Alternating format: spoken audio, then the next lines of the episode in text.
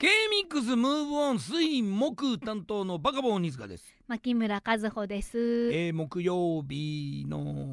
オンエアが終わった直後でございますが、は牧村さん、えー夏休み明けどうでしたでしょうかはい、なんかずいぶん前のことのような感じがしますが。 はあ、はあはあ、あそうだねそうきき昨日っていうかあの水曜日ははい。なんかやっぱり休み明けっていう感じがしてましたけど、僕はね、僕はあの、ま、マキム見てて確かに。。なんだけど今日も完全に夏休みなんてあったって感じでしたね先週の金曜日から一応お仕事には復帰していたので、はあもう一週間ぐらい結構経ってて、そうだね、はい、うん、だから夏休み感はあれだったんですけれちょどもっと少なめ夏休み 感。まあでもた確かにでもムムーブオン的に言ったら、はいあのい2週間空いてるわけですからそうですね2週間ぶりのっていうことではい。あの昨日はそんな感じですけど今日も全然そんな感じは見せず、うん